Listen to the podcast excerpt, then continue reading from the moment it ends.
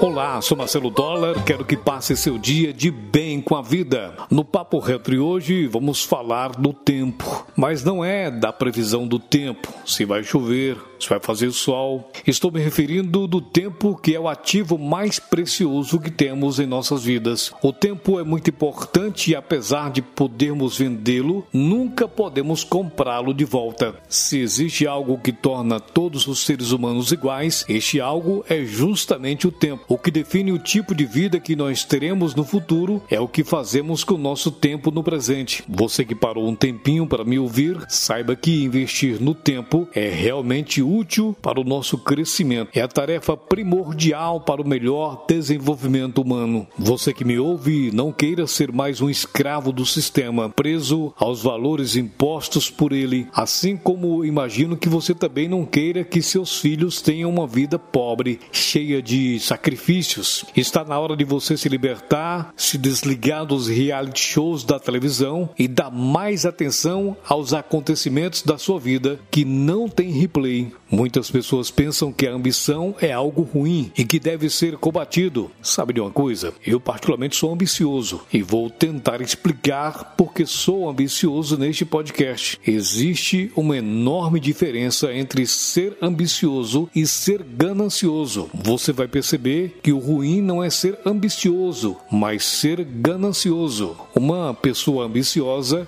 usa seu tempo para estudar, pesquisar, pois quer mais conhecimento, mais bem-estar, mais lucratividade, mas de modo a evitar a ganância. Não pode querer só para ela mesma e de qualquer modo e com qualquer meio. Ser ambicioso é buscar a evolução, ser ganancioso é procurar o egocentrismo, ser ambicioso é ter sede de conhecimento. Não deixe passar um único dia da sua vida sem ler sobre algo que nunca tenha lido antes. Com isso, vai estar sempre buscando aprender coisas novas e a querer compartilhar com os outros. Uma pessoa ambiciosa não consegue ver a realidade do nosso país e do mundo e ficar calada e não combater toda essa mediocridade que assola as pessoas e quer que fiquemos cada vez mais medíocres. Por isso, seja ambicioso e acredite na sua força e nos seus desejos que podem tocar no fundo do coração de alguém